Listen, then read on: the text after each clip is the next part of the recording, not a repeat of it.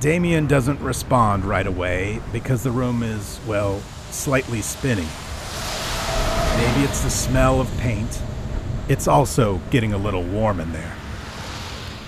Looking at the old man's suit, Damion says, Where did you get that suit? Who are you supposed to be? I'm an art dealer from New York City, remember? Nice. Looking tight. Very believable. Son, never be too formulaic with your wardrobe, or your art for that matter. Then, looking across the room at Officer Jude, who's squinting at one of Dave's more elaborate paintings, with in deer entrails splattered with tar and paint, the well dressed man quietly says to Damion, Looks like Officer Jude over there agrees with you. He doesn't seem to like the paintings either. That guy? Damion says with a laugh. And then, he doesn't have the slightest clue.